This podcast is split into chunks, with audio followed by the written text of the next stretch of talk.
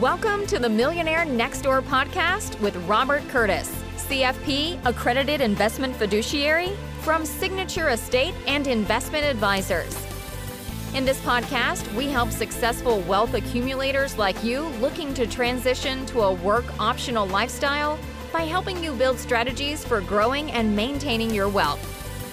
Robert draws from years of experience and fiduciary responsibility and interviews guest experts to help you build reliable strategies to grow and maintain your wealth.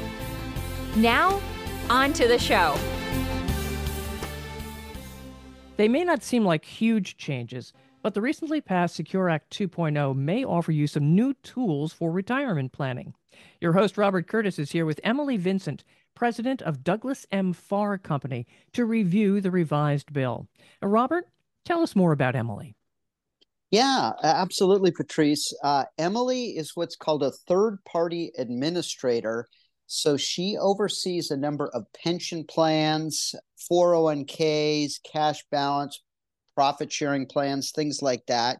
She's part of my value added support team. I call that VAST as I've referred to on other podcasts, uh, these are integrated professionals that we don't just refer or introduce. They are literally baked into our process. So when clients or folks need some help, uh, she's available, her and her team. She does a great job. I wanted to bring her on today to discuss this Secure Act 2.0.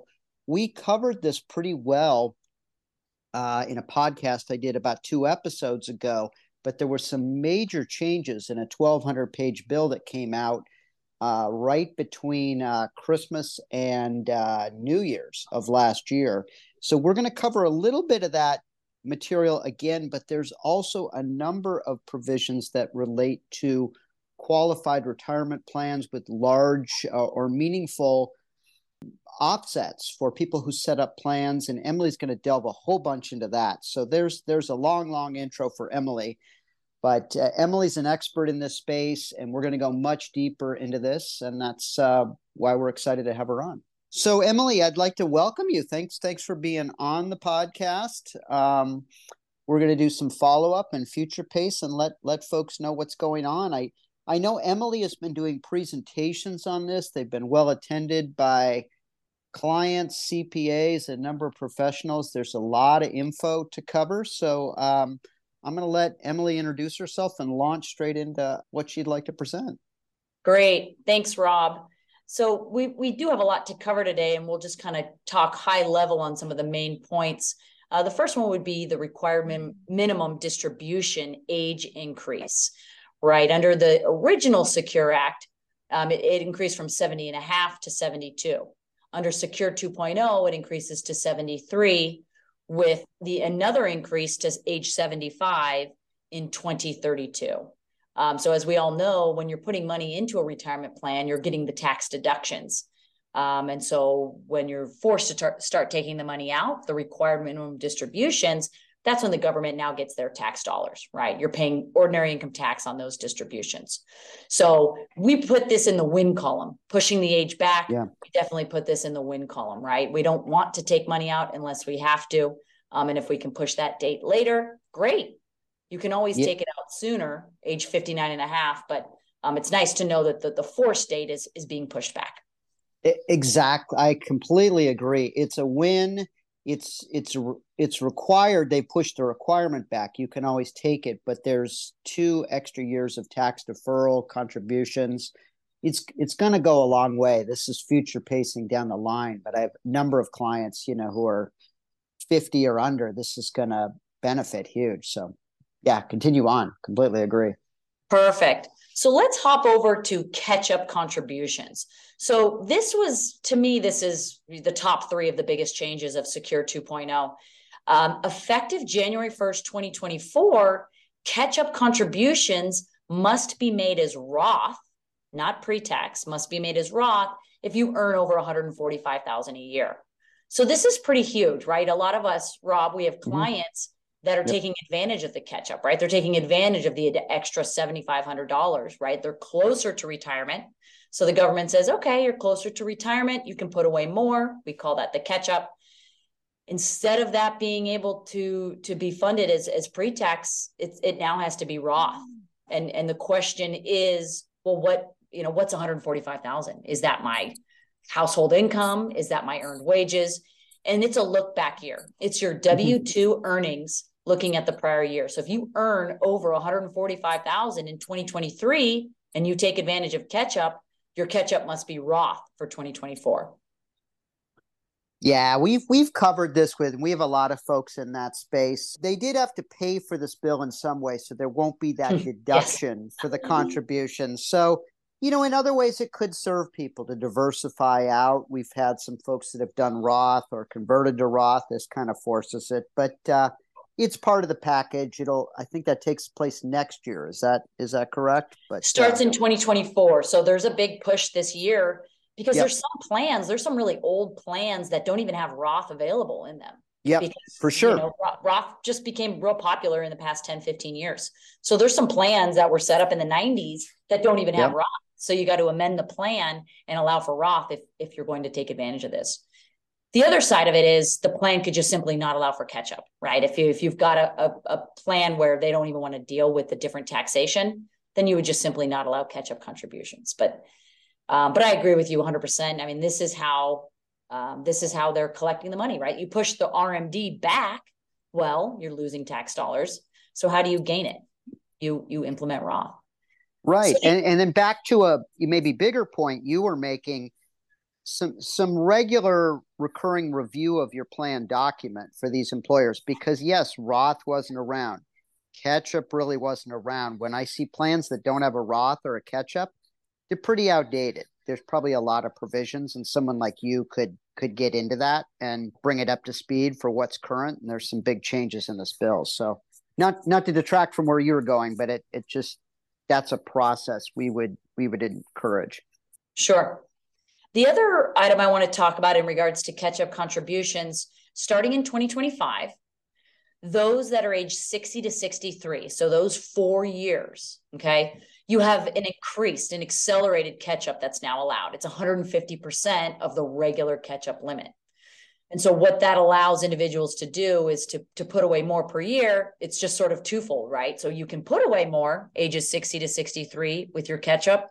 But if you earn over 145,000, it's now ha- it now has to be done as Roth. So this one was really interesting when when we sort of unfolded this this accelerated catch up because it's sort of interesting that it's just those four years. You know, makes it yeah on us administrators, on payroll, on on a lot mm. of individuals. It's just sort of an interesting thing to to track.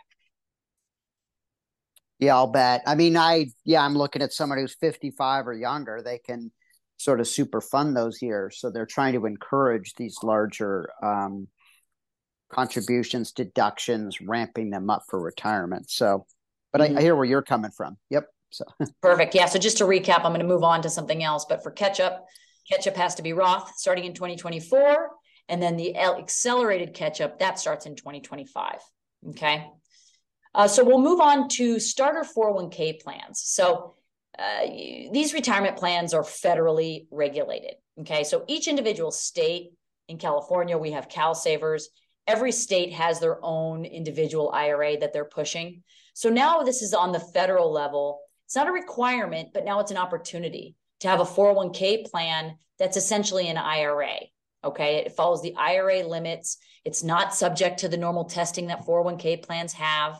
Um, it does have automatic enrollment, uh, starting at 3% with a 1% escalation every year.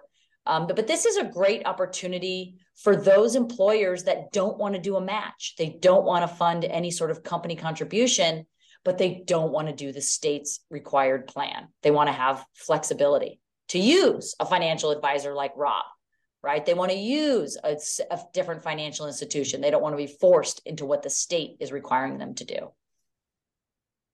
So that's yep. starter 401k plans. Um, the next, and I, I would say this is the biggest change in Secure 2.0 automatic enrollment. Okay. This is now a requirement any 401k plan that is set up after December 29th, 2022, that's the date the president signed Secure 2.0 into law. Any 401k plan started after that date must have an automatic enrollment feature. So, just to kind of recap on what automatic enrollment is, your employees will automatically be enrolled into the plan. They would actually have to sign off to not be enrolled in the plan. And we sort of live in a society where people are a little bit more mm-hmm. on the lazy side and that's more difficult for them to opt out. So they just let it ride. They they're at 3% and then every year it increases by 1%, caps at 10%. There are some exemptions to this automatic enrollment requirement if it's a brand new company. Okay. So if the company's been around for less than three years, you don't have to do automatic enrollment. Or if the company has less than 10 employees, you don't mm-hmm. have to do this automatic enrollment. Uh, and of course, plans that were in existence prior to December 29. Rob, do you see a lot of automatic enrollment plans with your business owner clients, or do you typically see people not go with the automatic? Well, you know, uh, automatic. I mean, it's it's brand new, so I don't see that much in the automatic. Mo- most people sort of do opt in, but th- their participants can choose to enter or not enter.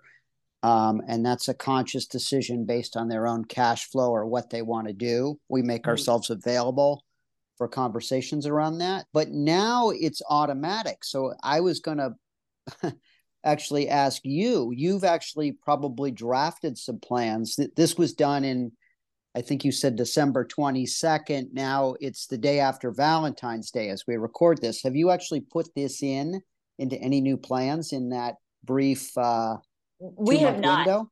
okay we have not, not yet. yet. and yeah. we have we have about gosh, we have less than five automatic enrollment plans. It's just not okay. Yeah. When, when, we're sitting down with a with a business owner and talking about the different options with a 401k plan, most of the business owners say, I don't want to force anyone into this. If they want yes. to be in, great. And so yeah. that's sort of the opinion of, of of most business owners. But now 100%. that's it's just not allowed. Well, that's that's where we come from, and we'd like it to be voluntary now the government is sort of mandating these things, which which may not be a bad thing. I think it will probably serve the people. I, I think the more educated the folks who work with us, they get the advice. They're probably going to help help themselves, but others may may not. Um, but but you know we do we do respect other people maybe really stretching out a paycheck and can't can't do that. This is that forced savings that longer term may be good for them. It, it's just a it's just a new thing. Absolutely. But you know we we support a lot of individual decision but we definitely think i think more holistically a lot of people just are not aware they're not educated so they don't do it and it you know it may take 10 or 15 years till they're at a certain point before that light goes off and they say i wish i'd have done this 15 years ago uh, so now this that'll be forced and i do think it'll serve them but th- those are just my thoughts. We'd prefer people make their own decisions as opposed to mandates. But uh, the government seem, or or through the legislation, they seem to be saying there's a higher good to forcing people to help themselves and you know forcing them into good diets, whether they you know would rather eat you know fast food or not. So anyway. Yeah, and of course, this the statistics are are are accurate with yeah. you know if you do automatic enrollment you know you do have an increased rate of of um, of retirement at the end of the day. It's just it's just not really the preference of of most business owners. So uh, that that provision, the automatic enrollment, that goes into effect in 2025. So mm-hmm. when we're setting up plans right now, we're setting them up for, for tax year 2023. So it's important to understand that you can still do whatever you want for 23 and 24. It's just the automatic enrollment must kick in January 1st, 2025. Now, if I'm sitting down with a client and they know that they have to do automatic enrollment in 2025, my suggestion is going to be let's just start it now. There's there's no point in kicking the can right. down the road. Might as well start it now. That way everyone learns and, and the payroll company's on board and the employees yeah. understand and everyone understands how it operates rather than amending the plan in you know in 2025 to incorporate the automatic enrollment.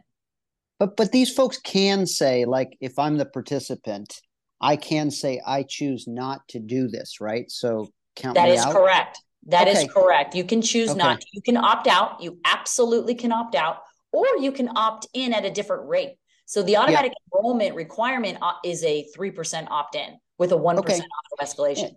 So, and ultimately, I think it'll serve folks. I mean, I, I think, I think, I think where they're coming from is there's some fiduciary duty on the part of the employer if you've got someone who's coming in at 24 years old or doesn't understand it and 10 years goes goes by where they never really fully understood that they could contribute to this thing and accumulate some pretty decent sums this that'll be forced unless they opt out of it and there'll be more discussions. I mean i just think back to myself the first job i got where i could contribute i i forced myself to do it and it did come out of the paycheck. I didn't miss it but you know that it grew to a pretty sizable sum so you started those healthy habits early on. But but they can opt out so that shouldn't concern any employer if somebody doesn't want to it more facilitates a discussion of do you want to be in or not if you mm-hmm.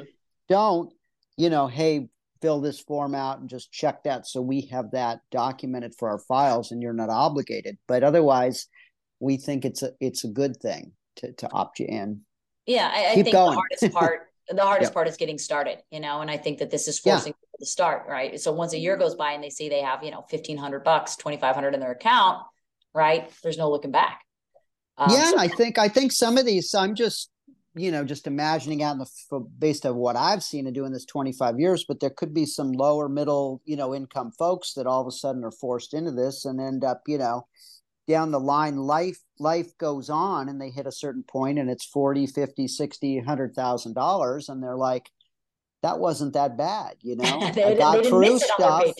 yeah i got by things weren't easy but now i have this and if i hadn't have done that i'd yeah. i'd really be stressing to catch up. So i i think as a kind of a generational thing i i, I do think that'll be good. Yeah. So we'll move on to ltpt a long term part time. So, under the original Secure Act that passed in, in late 2019, that was sort of incorporated in 2020, 2020 um, LTPT was if you have employees that are that are fairly part time, right? They're working 500 hours to 999 hours a year. If they do those uh, those hour requirements for three consecutive years, you have to offer the 401k plan to them. You have to offer them a place to make contributions. You don't have to match them. You don't have to fund any sort of employer contribution on their behalf, but you have to provide them with the opportunity to participate in your plan. And so that was a rollout from the original Secure Act. And so that was looking at 2021, 22, 23. And then those people would be able to enter January 1st, 2024. Now, the 500 to 999 hours, that comes into play because most plans you're allowed to exclude people that don't work a thousand hours a year. So what what the government was seeing was well gosh there's this huge chunk of people that are less than a thousand hours a year that have no opportunity to participate in a 401k plan. And so that's where that stems from. So secure 2.0 changed the ltpt rule um, to two years. So two years of 500 to 999 hours okay so it's important to note that if you have someone that works 550 hours in the first year and then they drop down to 300 hours, the clock starts all over. They have to have two consecutive years of 500 plus hours in order to have opportunity to participate in the 401k. Concern from my end as a third party administrator, you know, the one filing the 5500 every year, the tax return for the plan. My concern is a plan that has less than 100 participants being pushed into over 100 participants. So, as some of you may know, if you have less than 100 participants in your plan, you have a much smaller tax return that you file. Once you have over 100 people in your plan, you have a large plan audit. It's about $15,000 a year. A special um, CPA audit firm does that audit, um, and it's costly. And so, my concern is pushing a small plan, as we say, into a large plan and being forced to do this costly this costly audit because of potentially a lot of part-time people. Oh and do you see employers on the crux of their creeping up in the 90s and employee Absolutely. wise and you're you're so you got to say by the way if you grow through here you might as well make it count because you're talking about a $15000 much more complicated audit. Oh good. See it, the emily's it, a resource who can ferret all this out for folks. So that's why we partner with her. and so we're, what we're looking at this year for our clients is we're looking at who this affects, right? Who are the businesses? And you, it's a lot of construction companies, right? Where there's people coming and going. Maybe they're doing while they're busy and their their hours fluctuate from year to year. And certain industries, right, would would would play into that. You know, um, if you're a um, certain deadlines that causes you to bring people on and then and then kind of upload them. Um, so what we're seeing this year is we're really delving into who's in that category, who's in that 500 to 999, and if they are going to be close to 100 or more employees, my opinion, and this doesn't work for everyone, but this is my opinion at the ones we've seen so far. My opinion is to have two separate plans. One plan for your folks over a thousand hours and if you have enough people that are in the less than a thousand hours, you have a separate plan for those people. The cost of two plans, right? Two plan documents, two tax filings. The cost of two plans with less than 100 employees is less, significantly less than having one large plan with the large plan audit. All right. Again, That's great, and and they've given you time to re- to review this for existing plans and to have a conversation, right? Rather than making it law retro. So there is so you're you're providing that value for clients, which is correct. And thanks for pointing that out. This goes yeah. into effect January 1st, 2025, the two years. Yeah. And the old was was 2024. So you are correct. It gives you some time to figure out how to how to deal with this if you are a company that that has a mm-hmm. lot of part-time people. All right, moving along, we can talk about the startup credit. So some businesses never really got into the 401k space or the profit sharing or defined benefit plan space because they felt like the cost was just too much. They just couldn't they couldn't provide a benefits plan uh, in addition to right the con- contributions for the employees whether it's a match or something mm-hmm. else. Mm-hmm. Um, and then of course the cost to maintain it, right? The cost of where the plan sits, my cost, right? All of the different costs involved. So under the original secure, there was a startup credit of uh, about $250 per person capped at $5,000. So if you had, you know, 50 people, um, you know, it's a $5,000 credit. And, and that was a three consecutive year credit, 5,000, 5,000, 5,000. So it essentially made it free to set up a plan. So under the new rule, um, it, the credit is that and then some. Okay. You get a credit of a thousand dollars per employee, assuming you fund that much for that person per year and then there's a phase out. Um, so just big picture, because there's there's a lot of details in this. Big picture is there are sizable credits for setting up these plans, and it's not just the first three years. It actually goes into five years. Um, and the idea be- behind um, phasing the credit out after five years is that you now have you should at this point have enough money in your plan. Five years has gone by, where you can pass this cost on to the employees, right? Into the assets of the plan. So typically the company picks up the cost of running a plan.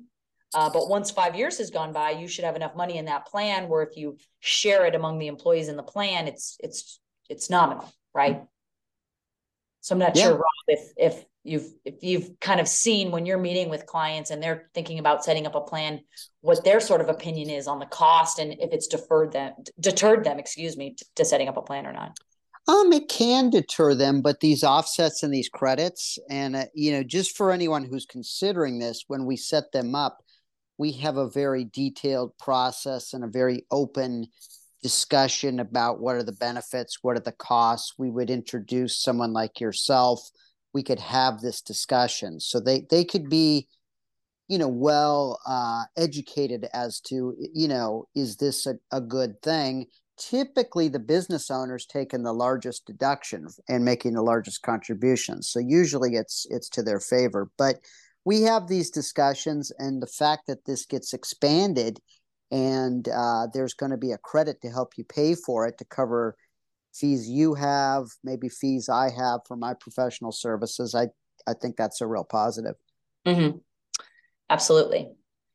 So moving along to this would probably be my favorite family attribution rules. So uh, there are some of the states are community property states and some are not. Uh, family attribution rules in community property states, California is one.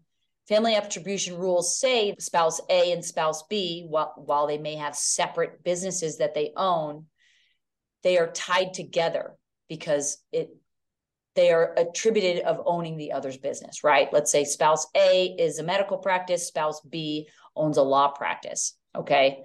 Um, when we're setting up these retirement plans, we have to look at that because we have to consider both companies when we do our non-discrimination testing. Okay. If there's employees in one company and employees in another, we have to test both plans together to make sure we're not failing any of the uh, any of the testing that we're subject to do in these retirement plans. So in Secure 2.0, this has been removed. We no longer have to tie these two together when we're setting up these plans. So the spouse that owns a medical practice, let's say that's a thriving practice, and that spouse wants to have a robust defined benefit plan. Okay. Mm-hmm. We don't have to consider the law practice when we're setting mm. up that plan. This is huge because this, I mean, we have yeah. maybe a dozen clients where this applies to. And, and now now they can they can unravel the, the connectivity of their of their plans. We've we've always tied them together. So this is huge, right? Because that's great it's yeah. common to, to to both be involved in a business. Sometimes they're both owners of businesses, and sometimes mm-hmm. one's more successful than the other. Um, and that right. more successful businesses needs that tax deduction. They're looking for that deduction. Um, so this one, this one was great. So attribution is also eliminated for parents who have minor children um, and separate unrelated businesses. So if you are not in a community property state, um, your child would tie you to your to your other person, right? So so I own a business and I have a, a five year old child. My husband owns a business. If you're not in a community property state, the attribution between child and parent ties you together. My minor child. So that has now been eliminated. Okay. So uh, a, big win, right? This is a big thumbs up in my, this stems from uh, women being, this, this whole thing stems from women sort of being held back now that more and more women are owning businesses. Mm-hmm. They were sort of held back from setting up their own plans because of their husband's business impacting their mm. ability to do certain things. So that's where it stems from. Um, so we're we're happy about this in, in the industry. The last item that I want to touch on before maybe you kind of shoot me some questions um, would be simple 401k plans um, now being able to uh, essentially be converted to safe harbor 401k plans mid-year. So the old rule was a simple plan had to see its way through the entire year. Okay. You had to see its way through the entire year. You could not replace a simple with a 401k mid year. And I would get about a dozen calls a year from businesses that said, Hey, it turns out I have a, I'm having a great year. And this simple just isn't enough for me. A mm-hmm. simple is sort of a baby 401k plan. The amount that you can fund is, is less, considerably less than what you can put away in a 401k plan. Great simple plans are great plans for starter businesses great plans when you're looking for a tax deduction, but you don't want to, you know, knock it out of the park. But I would get calls, and I'm sure the same for you, Rob, where a business mm-hmm. said, Hey, I'm having a great year. I want to do a 401k, but they're stuck. They can't do it until the first of the year. Mm-hmm. Under Secure 2.0, you can replace a simple with a safe harbor 401k at any time during the year. Um, so that's huge. You just have to take into consideration the contributions that have been made thus far in the year you cannot yep. exceed those limits. You know, plan A plus plan B cannot exceed the total limit for the year. And do you find um, I see a few folks that do simples, which by the way, S I M P L E, I don't know about your professional opinion, they're not simple. Uh, by any it's a terrible mis terrible misnomer. But the um to save a little bit of money, but now with these can one use these credits to offset many potential increased costs or or in that conversion or or not? Or... Great question. So the the startup credits are for brand new plans. Okay. Okay. So if you set the simple up in 2022 and you want to convert yep. to uh, well, actually, I should clarify that this goes into effect in 2024. So let's say mm-hmm. you set the simple up in 2022. You have it for 2023 and then in 2024 you now start your 401k. You're within the 5 years so you mm-hmm. still can claim the third year of the $5,000 startup credit, and then you still get years three, four, and five of your contribution credits. So right. you don't get the full five years, but you do take advantage of the startup credit. But for an existing uh, existing simple plan that's been in place, perhaps they could they start a new plan next year, like a 401k, get those startup credits, and then maybe move their simple into that or can would that work? Because that's yes, considered you, a new you can, okay you can set up there a 401k and, and you would qualify for the startup credits. It's just you wouldn't qualify for year one of the startup credit because okay. you had a simple in years oh i see okay but that could be a big opportunity for someone to upgrade the Absolutely. business owner to take a larger deduction, more flexibility. Um, Absolutely. And as you know, okay. the the two year wait, right? So when you have a simple and you and you set up a 401k plan or any other retirement plan, you have to wait two years from when those contributions first started in the simple before you can roll them over to the 401k plan.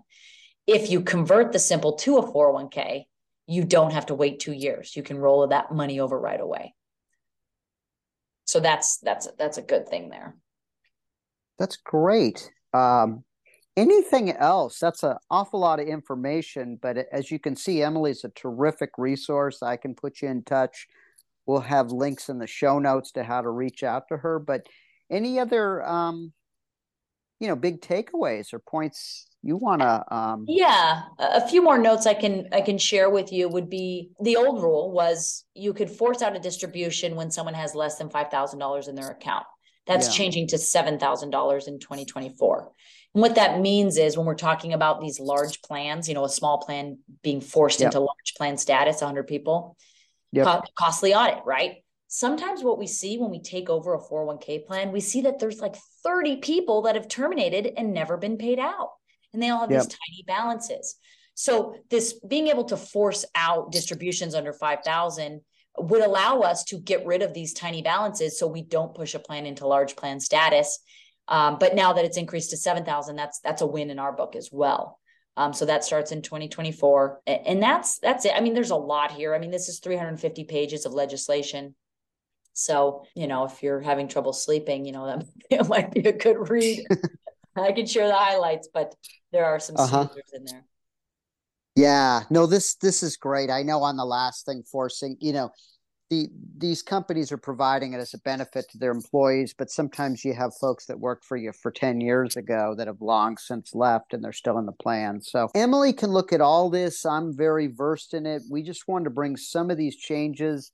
If that facilitates some questions or a conversation, please reach out to us. We'd love to help. This is part of our process. I, I would say overall, we're pretty excited about some of these changes that I just think are going to make it easier for people to accumulate larger sums, you know, for their retirement and take larger deductions. And given the pace of inflation and whatnot, people are going to need larger balances to sustain their quality of living, is, is my overall thought. So I really appreciate it. Emily and I have worked on a number of plans. We work very closely together. So happy to bring you in anytime and really, really appreciate you laying this out for us, Emily. Thanks. You bet. Thank you. Sounds good. Follow this podcast to know when the latest episode is ready for you. And of course, share with others. Thanks for being with us. Thank you for listening to the Millionaire Next Door podcast. Click the subscribe button below to be notified when new episodes become available. The information covered and posted represents the views and opinions of the guest and does not necessarily represent the views or opinions of Signature Estate and Investment Advisors or Royal Alliance Associates Incorporated, member FINRA SIPC. The content has been made available for informational and educational purposes only.